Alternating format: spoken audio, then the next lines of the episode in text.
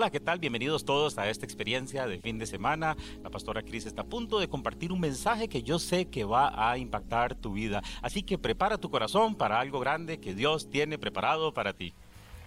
Vamos a tomar 30 segundos, nada más 30 segundos. ¿Está bien? Donde usted no va a hacer ninguna otra cosa más que pensar en qué invierte usted su tiempo. Se lo vuelvo a preguntar y piense por 30 segundos. ¿En qué invierte usted su tiempo? A partir de ya.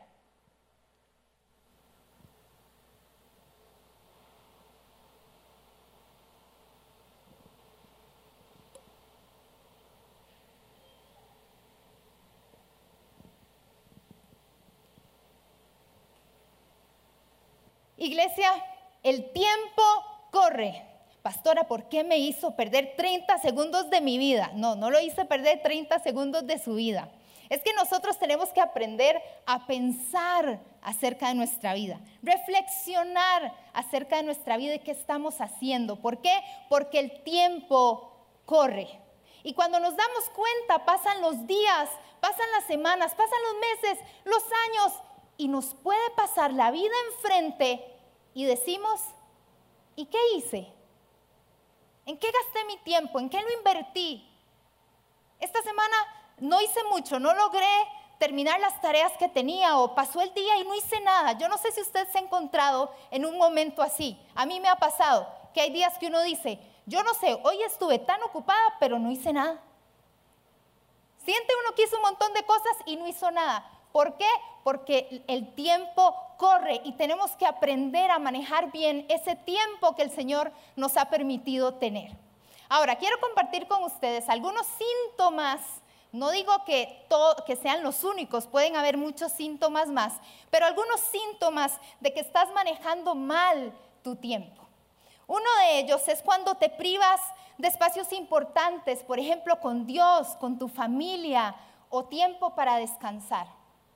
Otro de ellos es cuando tienes mucho tiempo de no irte a dormir con una satisfacción personal, acostarse y decir, wow, hoy fue un día productivo, o wow, hoy pude ayudar a alguien, wow, hoy serví a Dios como hace tiempo no lo hacía. Poder irse a dormir con una satisfacción personal. O no sé si les pasa, este a mí me pasa bastante, cuando andamos siempre apurados o en carreras. ¿Cierto o no? A veces nos pasa, andamos siempre apurados, andamos siempre en carreras y eso refleja un mal manejo del tiempo. O cuando estamos tratando de cumplir bien con todo o con todos, pero quedamos bastante mal con todas esas personas o quedamos bastante mal cuando en realidad debemos de estar cumpliendo bien.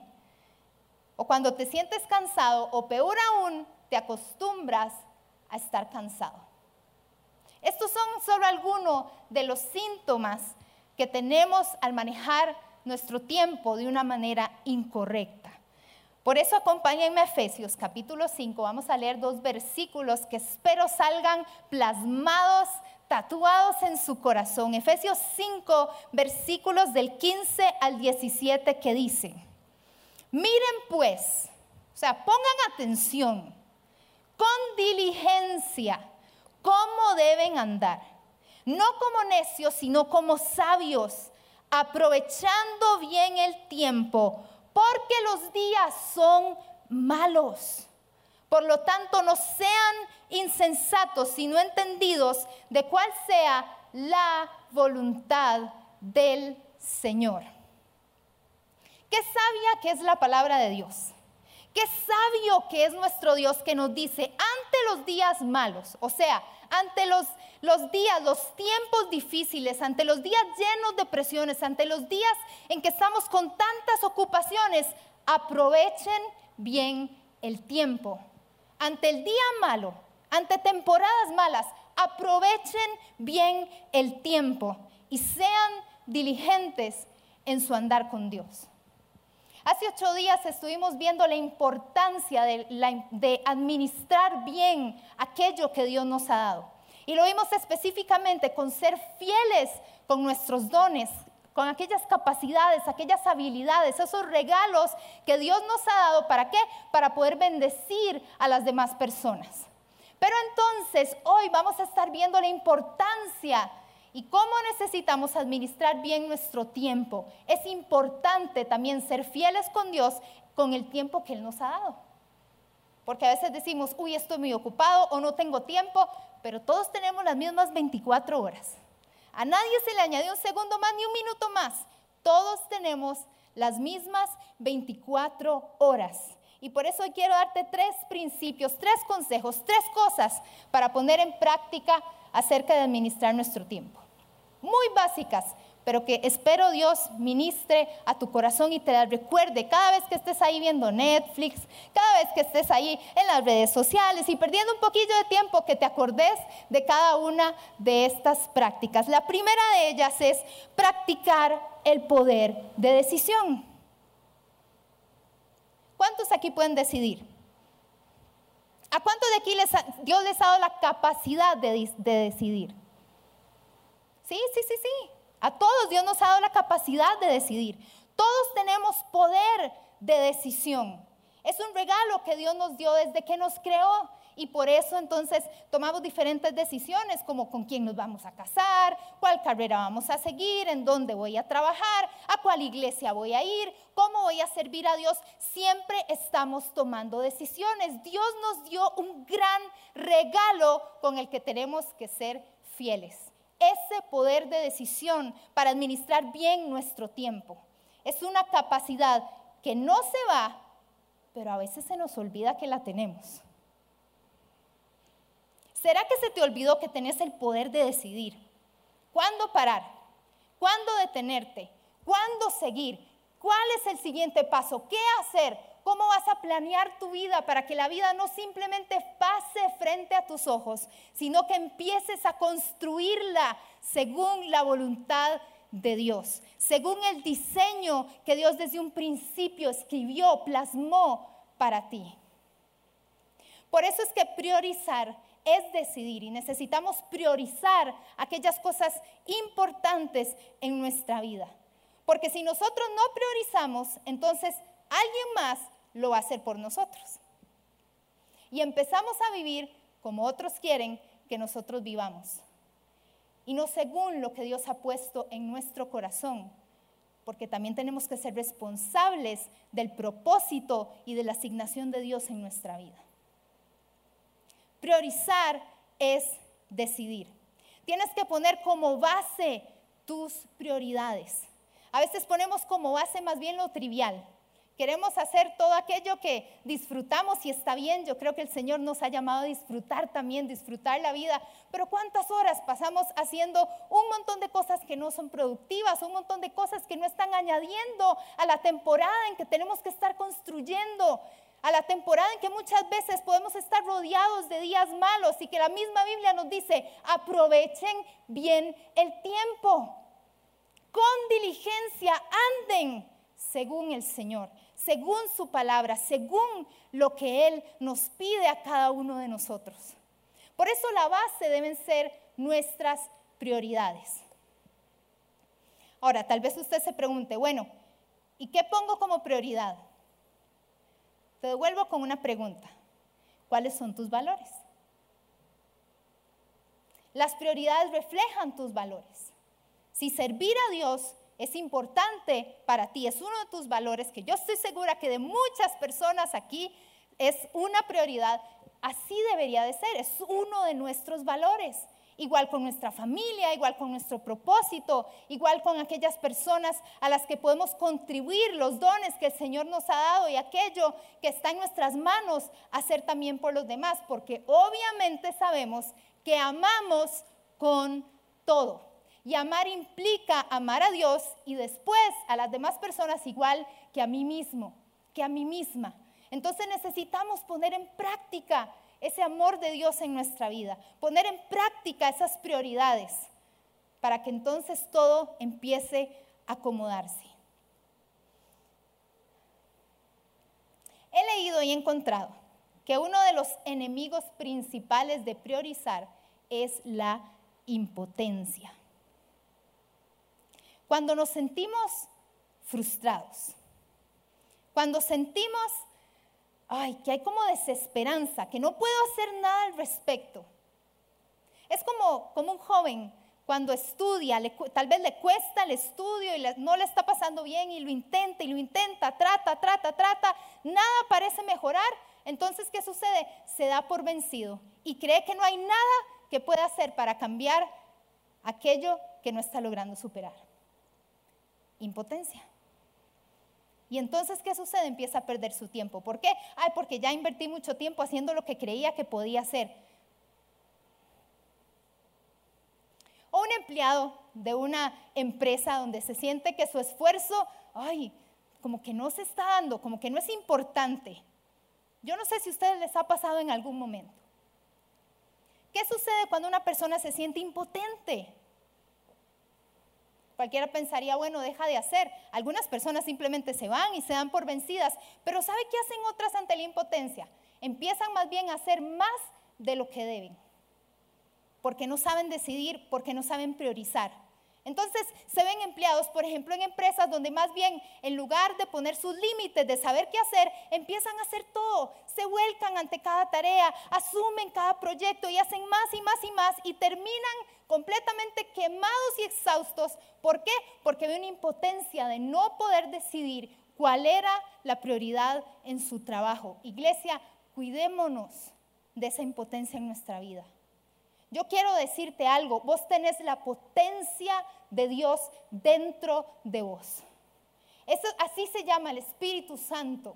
Es más, por supuesto, que una potencia, pero el Espíritu Santo nos da la fortaleza, la fuerza para seguir, para perseverar, para lograr aquello que Dios nos ha llamado a lograr, para poder cumplir tus objetivos, asumir tus metas, responsabilizarte por tu vida, llevar el fruto que Dios nos ha llamado a llevar. Pero es importante recordar que Dios está con cada uno de nosotros. El segundo punto, segundo consejo, es aprender a decir no. Puede decir dentro suyo no. No, dentro. Ok, ahora sí, vuelva a decir dentro suyo no. Excelente. A veces parece más fácil, pero en realidad no lo es. Decir no no es tan fácil. ¿Por qué?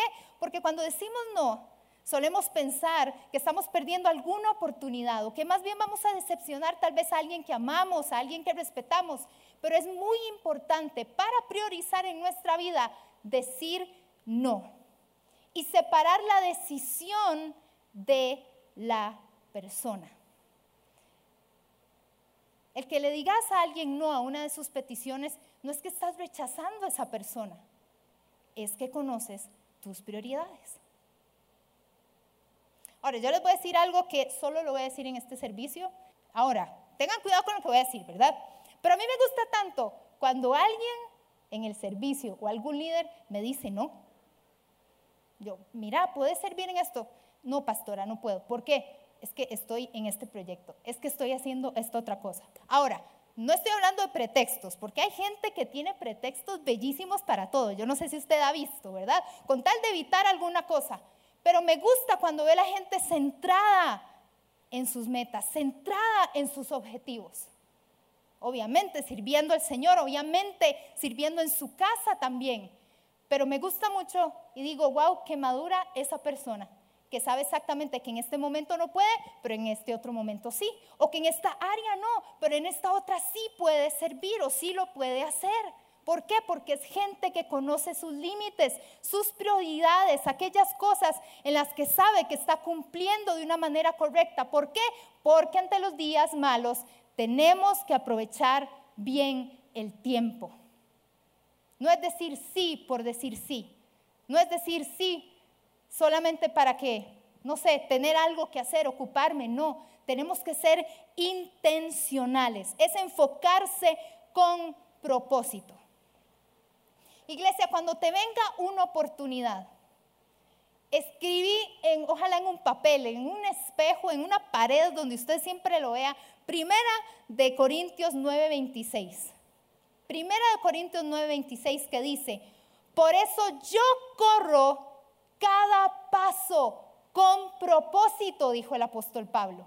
Es que cada paso que yo doy, no lo doy simplemente por darlo, es que lo estoy dando porque sé y conozco cuál es el propósito de Dios en mi vida.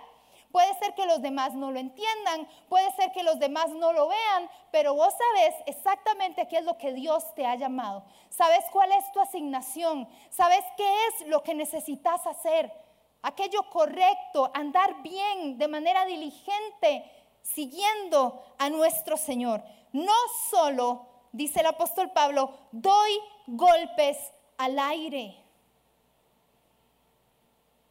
¿Cuántas veces no hemos dicho, a ver cuál de todas pego? ¿Le ha pasado?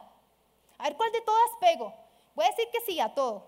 A ver qué. A ver si alguna pego, a ver si lo logro con algo. Voy a abrir esto y luego hacer aquello y emprender acá y emprender allá. Y cuando nos dimos cuenta, no estamos enfocados y estamos quedando mal con todas las cosas. ¿Por qué? Porque no estamos siendo excelentes. Déjenme contarles acerca de, una historia.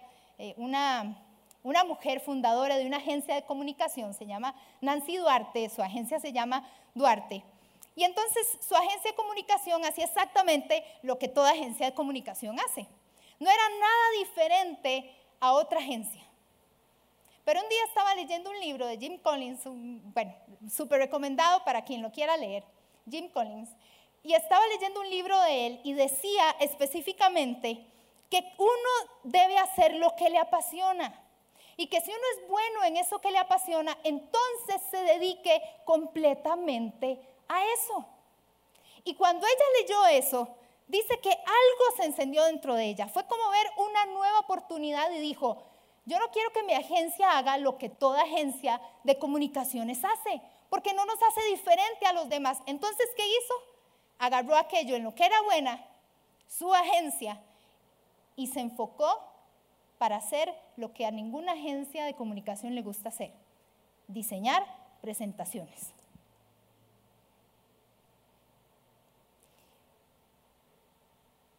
Y diseñando presentaciones se volvió la compañía número uno de diseño de presentaciones en los Estados Unidos.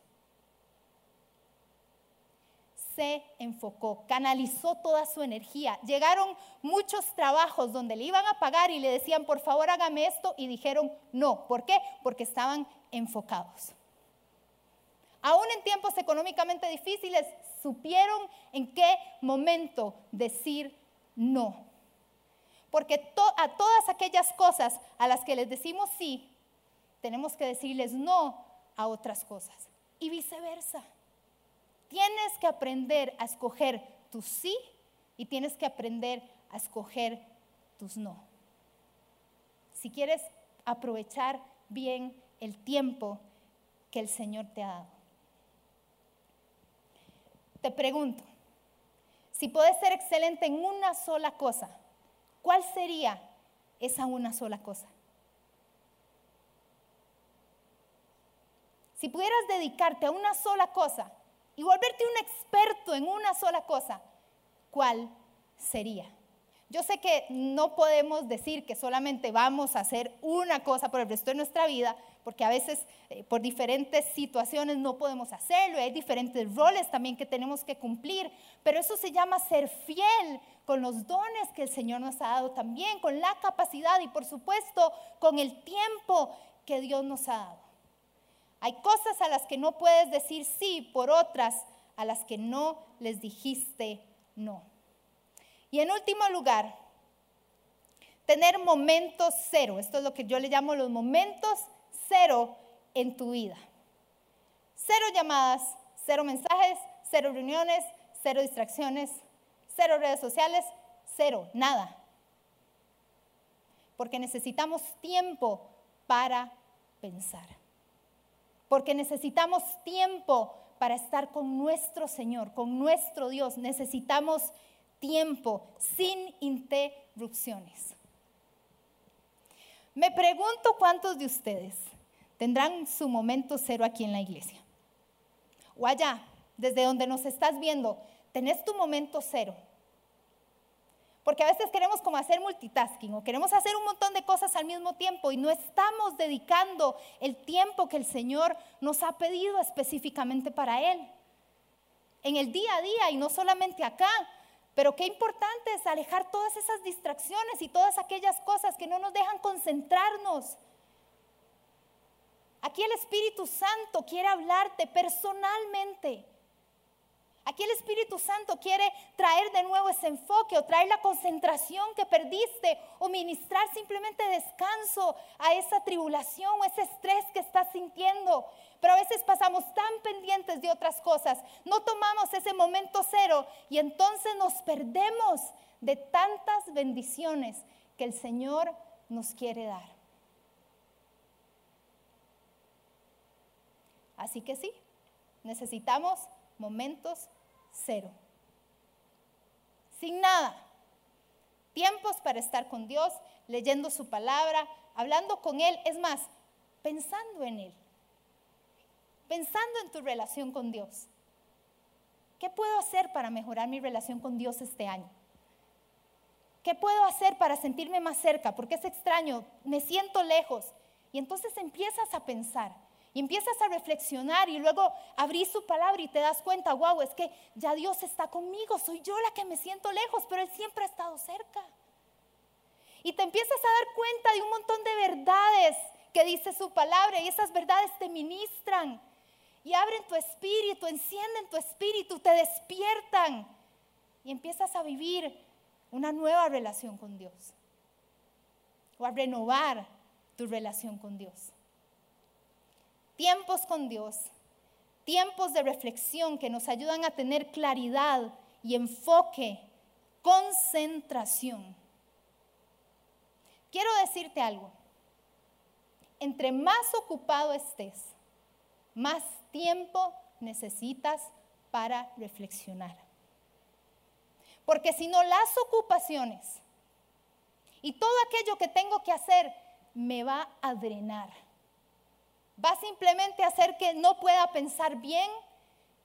Y, cuando, a mí me ha pasado en algunos momentos en que tal vez mi esposo me dice, ¿te acordás aquel día que te conté que ta, ta, ta, ta? ¿Me lo contaste? Sí, yo te lo conté. Me, me, me estabas diciendo que sí, de hecho me diste un consejo al final y todo. Y tal vez uno andaba distraído. ¿Por qué? Porque hay muchas ocupaciones. Entonces necesitamos sacar esos momentos cero. ¿Para qué? Para apaciguar nuestra alma, para calmar nuestros pensamientos, para venir delante de la presencia de Dios y decirle, Señor, ¿qué es lo que quieres que haga?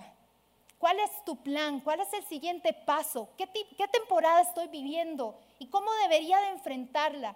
Y también tomar consejo, buscar mentores, personas que te vayan guiando en el camino, pero no solamente delegarles a ellos tu responsabilidad, que esa es una de las cosas que a veces he visto, le voy a preguntar a alguien a ver qué hago y que me dé la respuesta. No, es que es tu responsabilidad, sí, buscar consejos, sí, buscar mentoría, sí, buscar a un líder, a un pastor, una persona que te pueda ayudar, un consejero. Pero al final de cuentas es tu responsabilidad pensar acerca de tu vida y luego de pensar, accionar. No podemos tirar la responsabilidad de cada uno de nosotros a otras personas. Tenemos que responsabilizarnos de nosotros mismos. A Isaac Newton le preguntaron, ¿cómo descubrió la ley universal de la gravedad? ¿Y saben qué respondió Isaac Newton? Simplemente pensé constantemente en ella. Ahora, iglesia, si Isaac Newton necesitaba pensar constantemente en algo, ¿cuánto más necesitamos nosotros pensarlo? ¿Cuánto más necesitamos nosotros reflexionar? Necesitamos esos tiempos. Y por último, también momentos cero en nuestros tiempos de descanso. Puede decir ahí en su corazón, descanso. Vivimos en un mundo que idolatra la productividad. Ahora, la productividad no es mala. Yo creo que debemos de ser productivos, yo creo que debemos de ser eficientes, trabajar y hacer las cosas con efectividad. El problema es cuando la productividad se vuelve un ídolo. Y como todo ídolo, te va a cobrar la factura. como todo ídolo, te va a pasar la factura. Y empezamos a vernos enfermos, empezamos a darnos cuenta que, uy, están tan malas relaciones a mi alrededor. ¿Por qué? Porque hice la productividad de un ídolo y no tomé tiempo para estar con Dios, no tomé tiempo para reflexionar, para pensar acerca de mi vida, los siguientes pasos, planear, priorizar.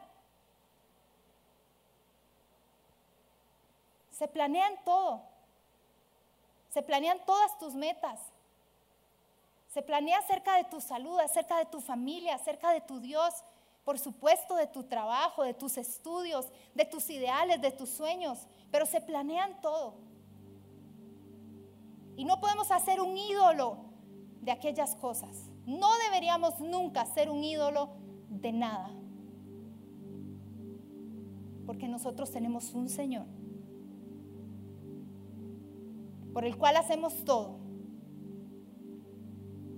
Un Dios que te va a guiar y que te va a decir por cuál camino debes de ir, a cuáles, a cuáles oportunidades decirle no, a cuáles oportunidades decirle sí.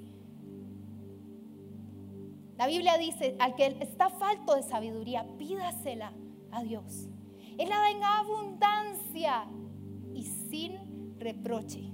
O sea que no te va a sacar en cara si en algún momento la volaste. Si en algún momento hiciste un ídolo de tu trabajo y ahora tus relaciones, uy, está muy mal alrededor. O al contrario, hiciste un ídolo de una persona y la hiciste tu proyecto de vida y entonces no hiciste nada más. Pero aquí mi Biblia, tan sabia, que proviene, es inspirada por Dios, dice que debemos aprovechar bien el tiempo cuando los días son malos. Y yo creo que estamos viviendo muchos días malos. Ustedes saben cómo está el mundo. Se ven las noticias, lo hablamos entre nosotros. Por supuesto tenemos una esperanza y tenemos un futuro, una gloria futura bellísima. Pero cuando los días son malos, aprovechemos bien el tiempo. Un versículo antes de Efesios capítulo 5, versículo 15, el versículo 14. Bueno, qué experiencia más maravillosa hemos tenido. Ha sido una palabra que yo sé que ha impactado tu corazón. Recuerda, somos Iglesia El Centro desde San José, Costa Rica. Puedes buscarnos en las redes sociales como Iglesia El Centro. Y bueno, demasiadas gracias por habernos acompañado y nos vemos en la próxima.